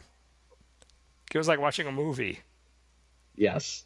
I mean, just it was like, yeah, you think we're cool with fight scenes on the show? Let's show you what we could do. Yeah, and I didn't expect that at all. And I loved how Katana's in the playing video games, killing zombies. Yes. That was fun too. I like that they're having some fun with that character. I do too, because she's been so serious in the comics, it's ridiculous. Yeah. And I'm glad they've actually made her a, very fun, very, very, um, I don't want to say outgoing, but very, very relatable, especially to the younger Yeah. audience. They've made her a lot more accessible, and I like that. And, to the girls watching the show. Yeah, Are, are your sisters watching this one? they are not. Okay. I think they should be, and Malin probably would, but they are currently not. So, Okay. Was just curious. yeah. And uh, really, after being impressed with the animation, the plotline made me nervous a bit. I was a little worried they were going Dark Knight Rises here, because we had Bruce like get mad at Alfred and fire Yeah. him and all this stuff, and I'm like, no, not again. But Alfred did not leave on this show. Thank God. He stayed. And yes, thank God. They know how to write Batman on this show. And and then I was kind of getting annoyed because I'm like, why is Batman gullible enough to fall for this Bethany Ravencroft chick? Because we knew as soon as she brought up that artisan club that she was bad. We knew the artisan club was a bad thing. And I didn't think she was bad until I heard that, and I'm like, oh no. Yep. If they didn't done that, if they had not done that, it would have been a surprise. Yeah. But again, it's a kids show. We gotta let them follow it. Yep. So that's what it was.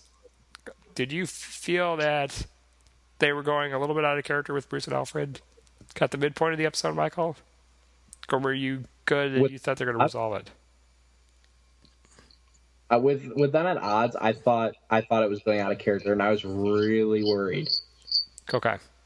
But it didn't turn out that way, and I was happy. Because I, I wasn't sure if I was the only one that felt that way. No. Okay, so I'm not going crazy. That's good. Um, Geoff Johns shockers didn't throw me off my game. That's good. Yes. But in the end, of course, Bruce Batman knew he was playing pay, played by Bethany. Of course, he knew that, right? He's. Batman. And Alfred had no intention of leaving Wayne Manor. Yeah, good deal. And Yep. because the whole thing was basically Katana's final test to see if she was worthy of joining the Bat family. And I was so glad that that's how it turned out. Yes. I mean, she would have been stupid if she didn't figure it out. Yes. I mean, you know, she just wouldn't have not been worthy. But it felt almost kind of to me, and if you feel the same way, let me know. Like how they did Razer and Green Lantern, where they Yes. kind of kept him on edge, and then they finally brought him in the fold and said, "Yeah, that was your last test. You're worthy." And I and it feels like this show is following the same for- formula, and I really like it because I think that formula works. One, I get Batman questioning if he can trust somebody. Okay, he's paranoid to begin with. Yeah. So I'm glad that they built her up to that, and he did it kind of in a paranoid way. But I could see a, a conflict building eventually between them, where Katana's going to say, "Stop testing me," because I feel like he's going to keep doing it, and they're eventually going to build up to a conflict where she's like, "I can handle this. I know what I'm doing. Give me my space." Yeah. But bottom line with this, did you think it was an impressive, okay, clever way for Katana to be brought into the fold? Can learn Batman's identity. I, I think it needed to happen sooner than later, so I was glad it happened seven episodes in. Okay, I. I, I don't think it worked longer, yeah, but I, I think it I think the way they did it was I think how long they waited was the right amount of time to wait. yes, I agree. It was just enough episodes. We had some episodes that dealt with other things, so we could move on. We had the Metamorpho thing. And Yeah. we had a Humpty Dumpty, which was a, a Commissioner Gordon Batman development episode, which I think was needed. So it didn't feel like too long because there were other stuff to deal with. So yeah, I agree with that. Perfect timing. Yep. And then the other thing I know you were really excited about with this episode was uh, Lady Shiva's first appearance in animation. Yes. Were you satisfied? Yes. Okay. I, I liked the voice, and I couldn't I couldn't put my, my finger on who I think was. that was Jennifer Hale, who was the voice of Black Cat on um, Spider-Man the Animated Series. Okay, I knew she she- sounded familiar. She's done a bunch of put my stuff. She was Jesse Yeah. Bannon on Real Adventure of, Jo- of Jonny Quest. Oh, I want to say she did.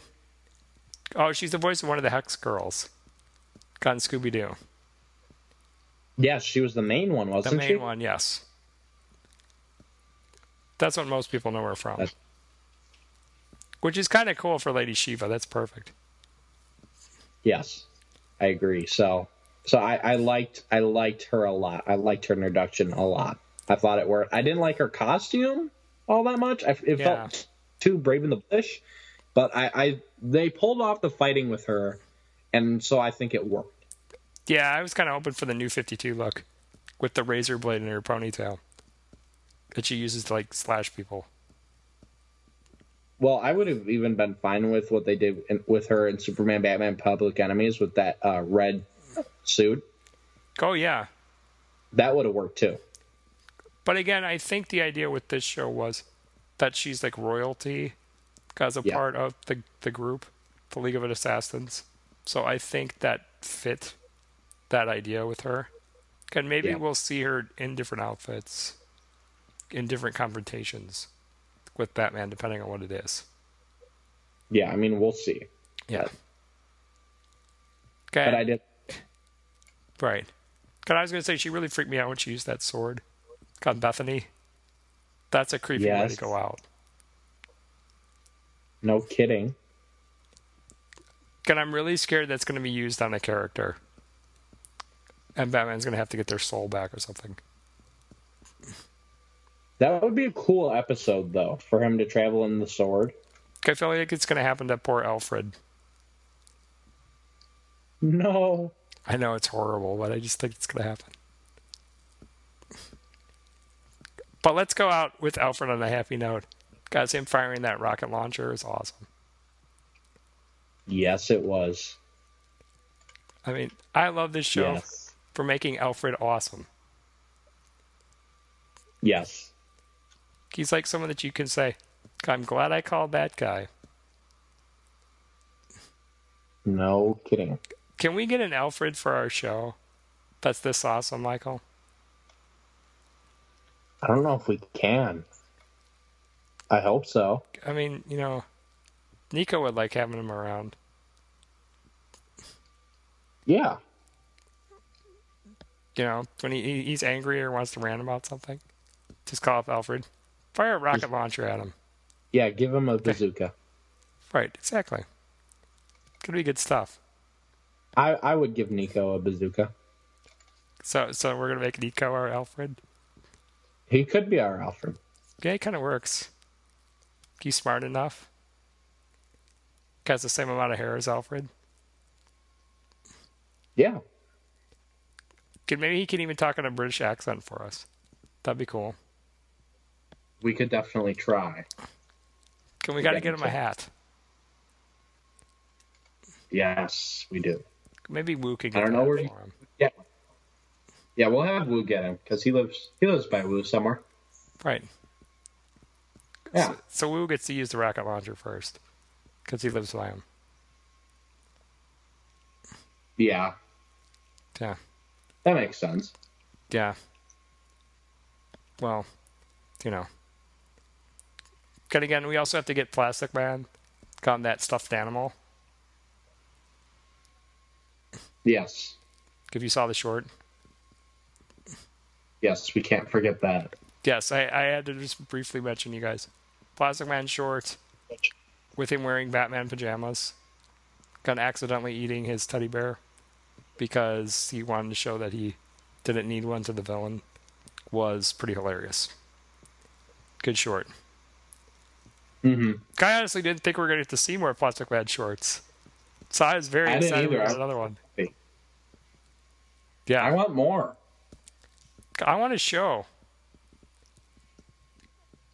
I want a Plastic Man show. I'm not kidding. I I would like Teen Titans Go and Plastic Man to share a show, There you go. and then you could have 15 minute segments for each. And then can we have an episode where the Brave and the Bold Aquaman teams up with Plastic Man? Because the Brave and the Bold Aquaman is hilarious.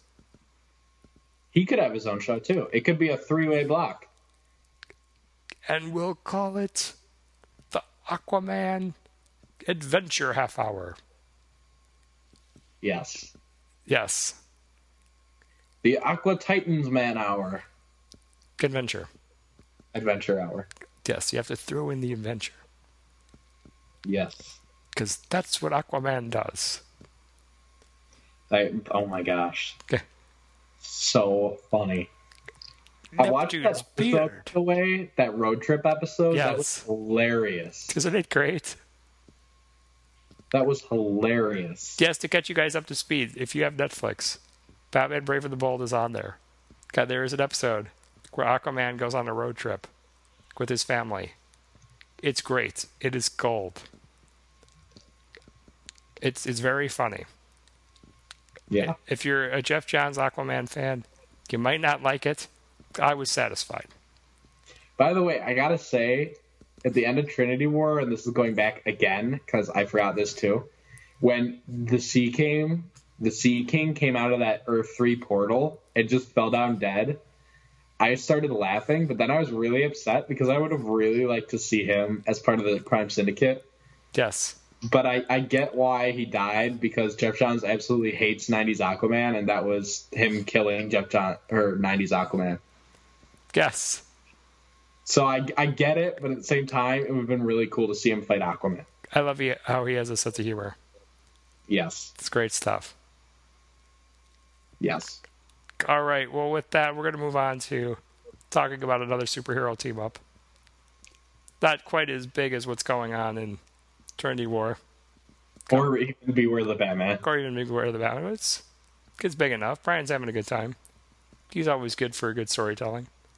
Yes, Bryan, we're not going to undershadow you underneath Geoff Johns and the rest of the gang. You are good too. We haven't forgotten about you. So No. we're going to talk now about Smallville season 11, Olympus chapter 6.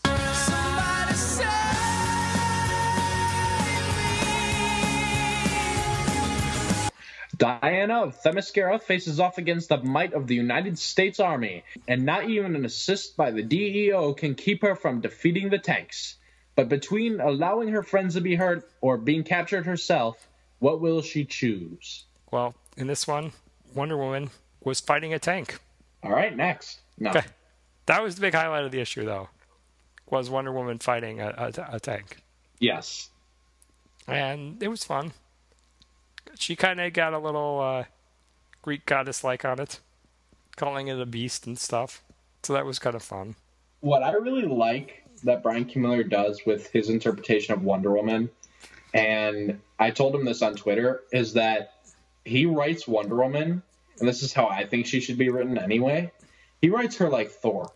Yes. And that's how it should work anyway. Because it makes sense. They come from similar cultures, and they're in this land where they have no idea what anything is. They don't just automatically figure it out. Right, and now I have this vision of her in like a coffee shop. Go with Steve Trevor going, "Give me another." But instead of breaking it on the floor, she throws it at the, right. the wall. Yes, it's kind of funny. That would be funny.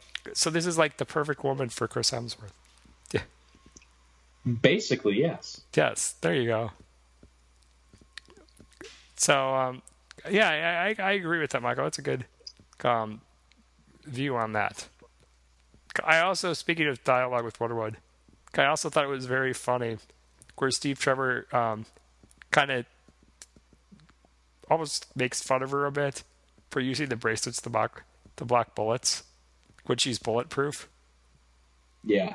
But she doesn't like being shot. Which I, makes sense. Well, I thought that was a funny thing because it reminded us that, yes, she's like Thor, but she's also a woman. You know, because yeah. it's it's it's kind of like Wonder Woman's version of breaking a nail is getting shot. yes. And that's kind of funny. That is funny. And it, it fits the Smallville humor, I think. Yes. For sure. And it's better getting that from her than Lois. Because they were getting a little out of control with Lois having the tough girl lines. Yeah, I'll be honest. I'm kind of done with Smallville's Lois. Unless I'm watching her on the show, I'm kind of done with that character. I, I wish like Erica Durance could like sit with Bryan because he writes Lois's dialogue. Could be like, I don't know if I'd say that. Yeah. Like the way he writes Superman, he can do no wrong because oh, all oh, yeah.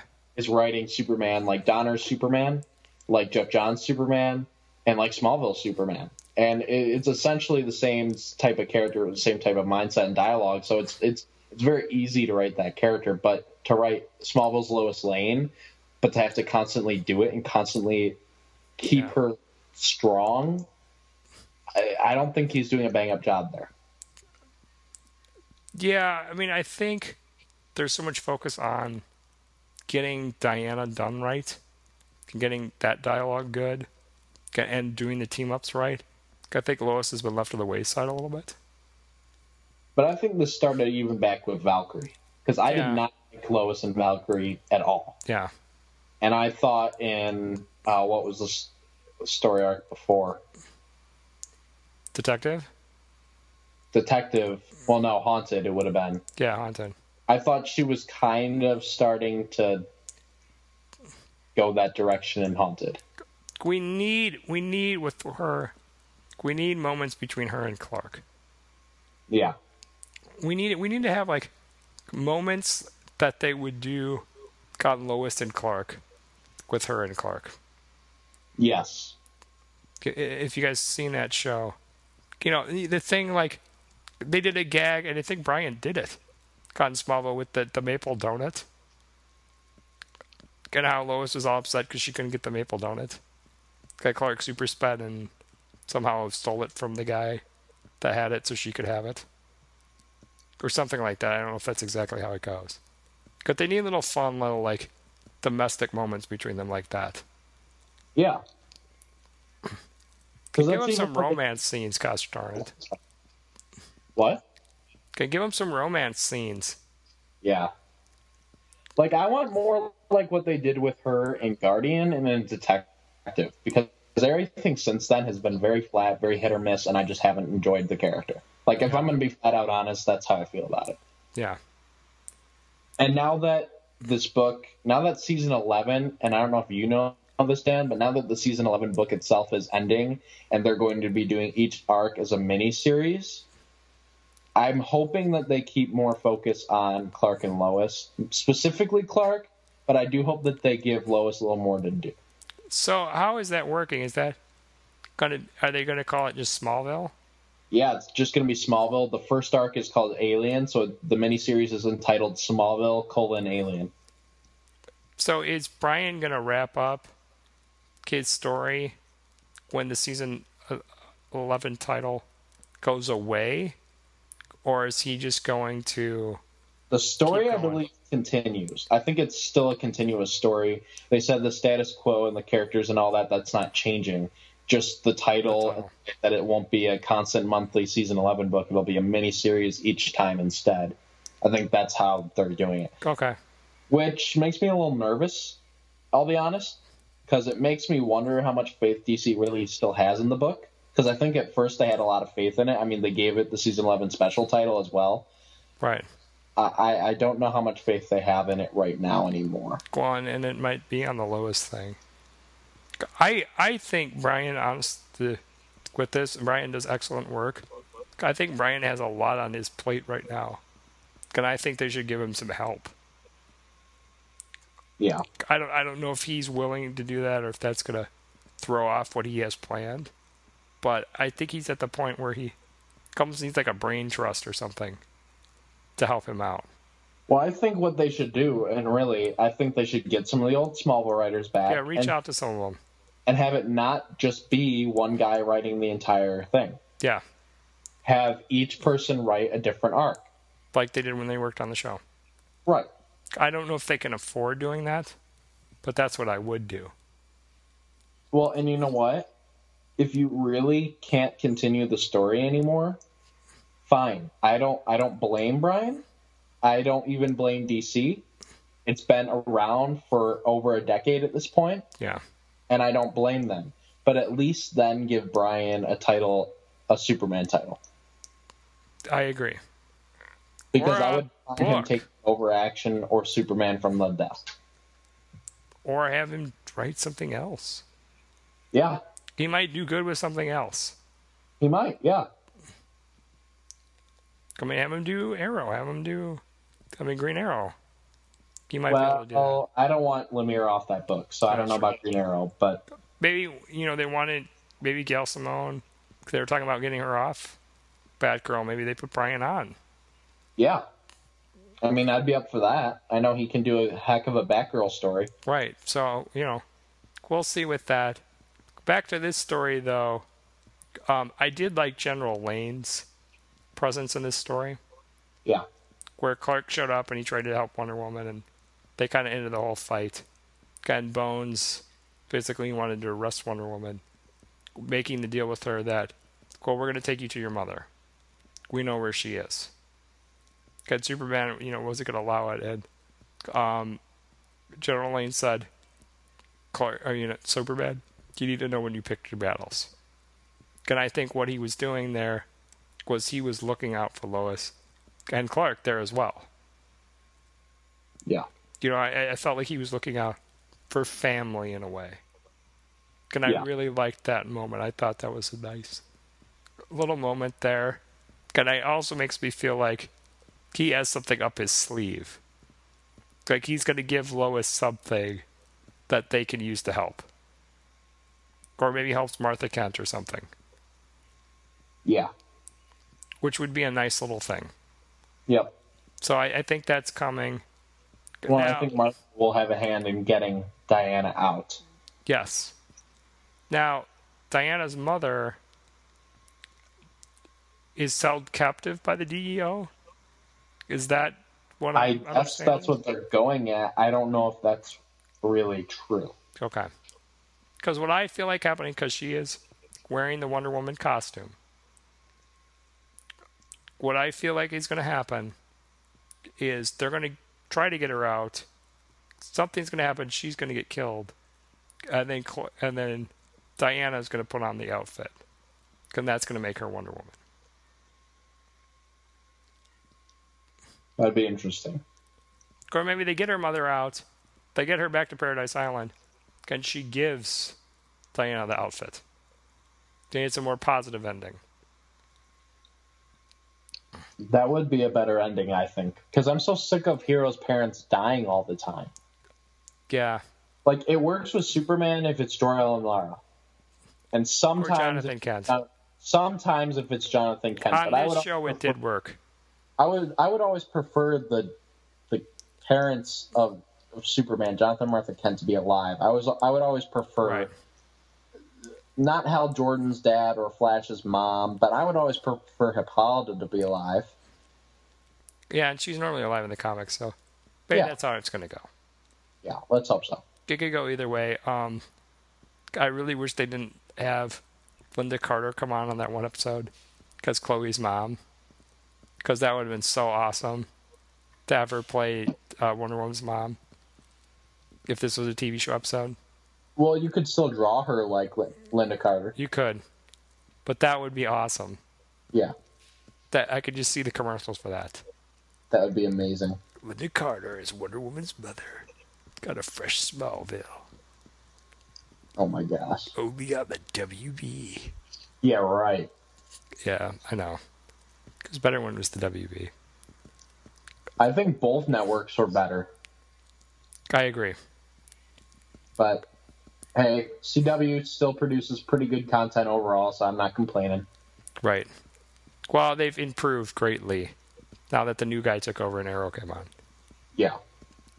And with that, we're going to talk about a new Smallville season 11 issue, Hollow Chapter 4, on the WB.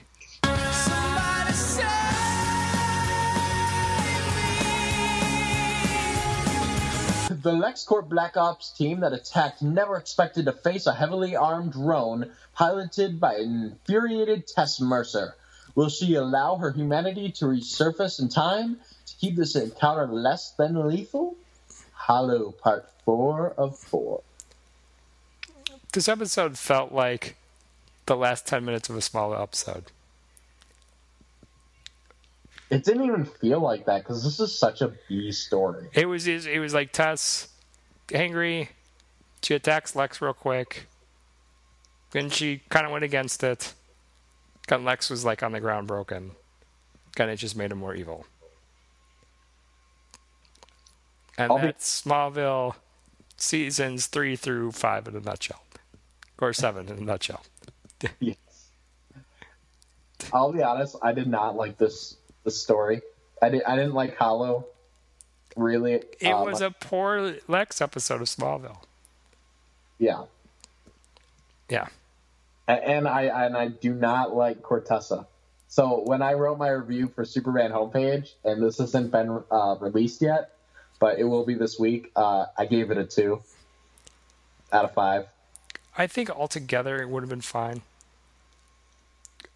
But I don't know I if don't- it should have been spread. I, I don't think it's. I think as you're reading it as as a book, like because this is just going to come out as one comic, right?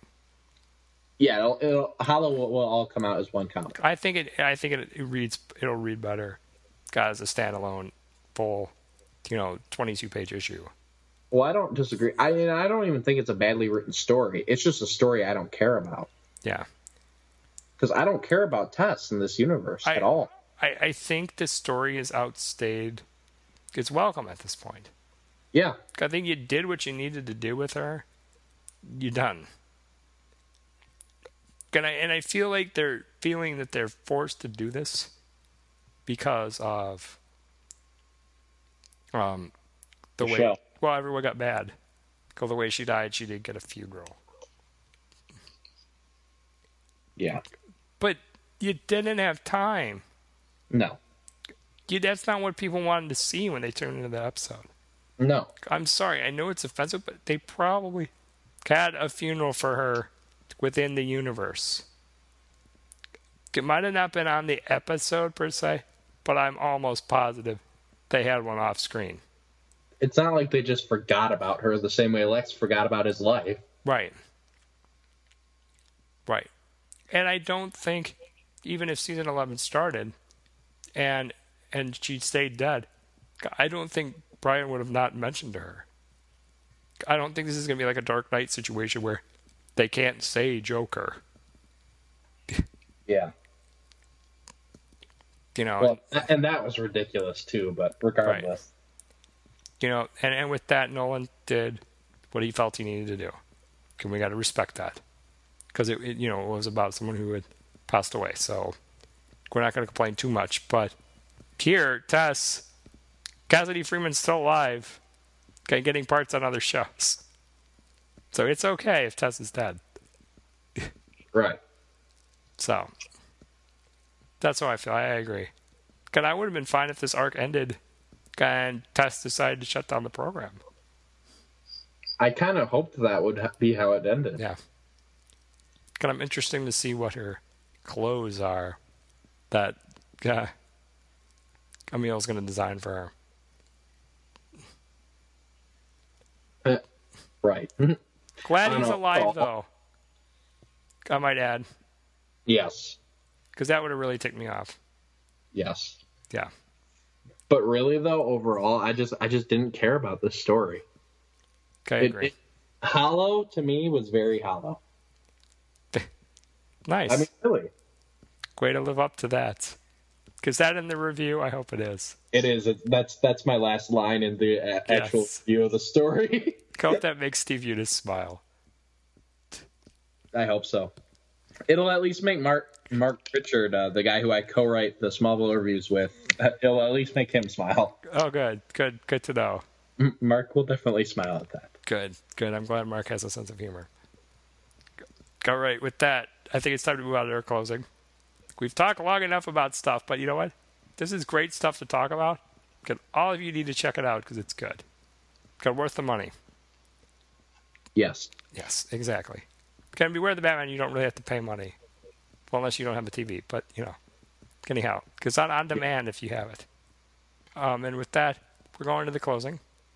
And with that, Michael, would you like to tell us what's going to happen on our next fresh episode of the DC Nation podcast on the Across the Airwaves network? Absolutely, Dan. On the next episode of the DC Nation podcast, we will be covering more Smallville season 11 with the next chapter of Olympus, as well as the next episode of Beware the Batman. We'll also be having a section, at least for this month of September, giving you an update on what DC Villains Month titles are worth reading for that last week. So definitely, if you guys are up for that, definitely listen to what we have to say on the latest villains because, well, that might depend on which ones you buy or not. Right, exactly. So basically, what we're going to do every week is just have a quick section and say, these are the villains' month issues coming out. We've got Joker 1, Clayface 1, Bizarro 1, and Doomsday 1. And Joker's not really worth reading because it doesn't have to do with anything. And Bizarro is worth reading because that's fun. That's just no, kind of how we're going to handle Bizarro. don't read Bizarro. it. Or don't read Bizarro, maybe that's a bad example. Biz- Bizarro was bad. Action Comics with Cyborg Superman was good. Yeah, read that. Or um, what's what's another one? Doomsday 1 sounds interesting. Yes, So but that, that. Doomsday's not out yet though. Right. And Dark, also, Darkseid was very good. I reviewed that one for home page, the homepage. And also, if you have time after reading all those comics, God, you can check out our other podcasts. We've got It's Tangent Time. Okay, what does that do, Michael?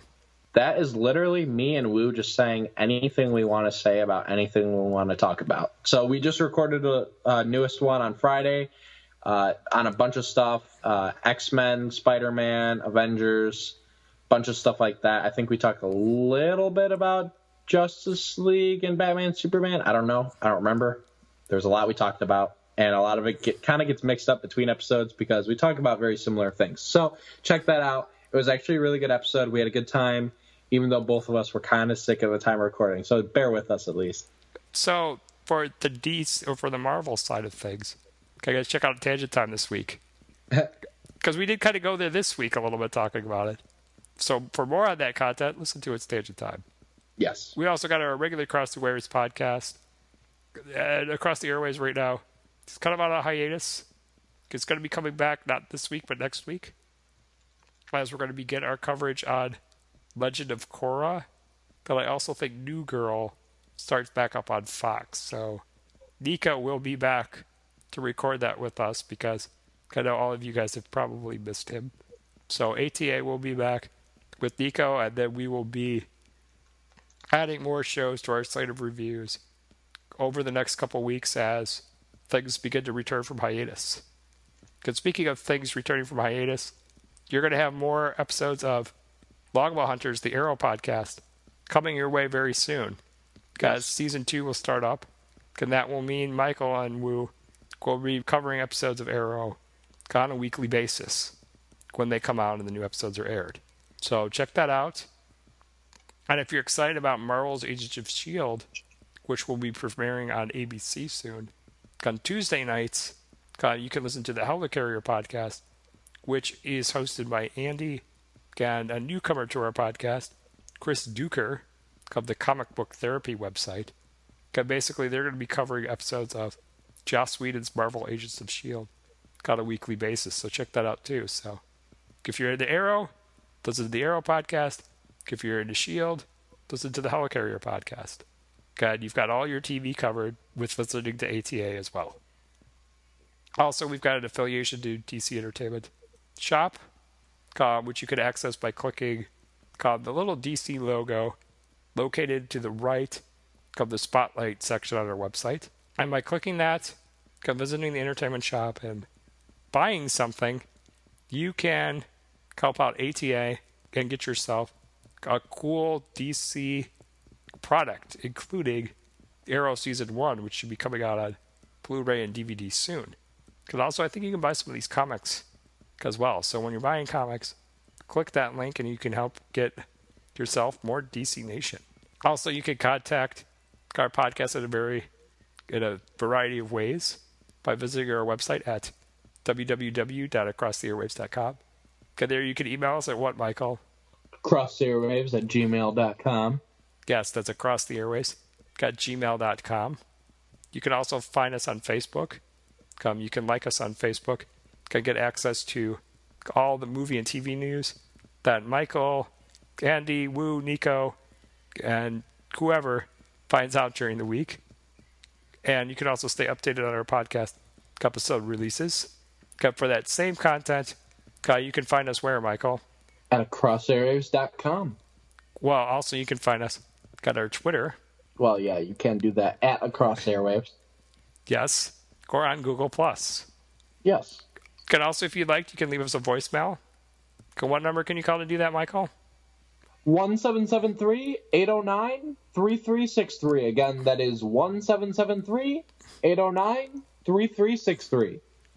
Can also, if you like, you can check out our new and improved um, YouTube channel, which basically um, contains a whole bunch of promos for TV show episodes that are coming out um, in the fall. So all the promos for all the new seasons of the shows that we cover are now available on our YouTube channel. We also have all the panels from Comic Con 2012 and 2013. And also, we've got a bunch of previews for upcoming movies coming out, including Hunger Games Catching Fire, Thor 2, Riddick. Got a bunch of other movies that are currently in theaters or coming out. So check that out. From there, could also, if you're looking for our ATA promos and whatnot, we have on our site or our past news with Nico, called YouTube videos. We had to remove them from our YouTube channel. Now they are all located on our website now at www.acrosstheairwaves.com. And you can access them underneath the Our Shows section, Come located on our website, just right above the spotlight panel. Also, if you don't want to go back through this podcast, for all the ways you can contact us, you can download our Podcast Box app, which will let you listen to our podcast and stay in contact with our podcast on your iPad or iPhone. For that same content, um, you can download our Android app on the Amazon Marketplace, and that will let you listen to our podcast on your Android or Windows devices if you own one of those. So once again, for our ATA core members, Nico Reifstek, Wu S. Kim, Andy Babacht, okay, Chris Duker, I'm Dan Schmidt. And I'm Michael J. Petty. And until our next exciting, fresh episode, We will catch you on the airwaves. See you guys. Enjoy Forever Evil. And if you haven't read Trinity War, go check it out and read it. It's very enjoyable. See you guys. Sweet Pandora.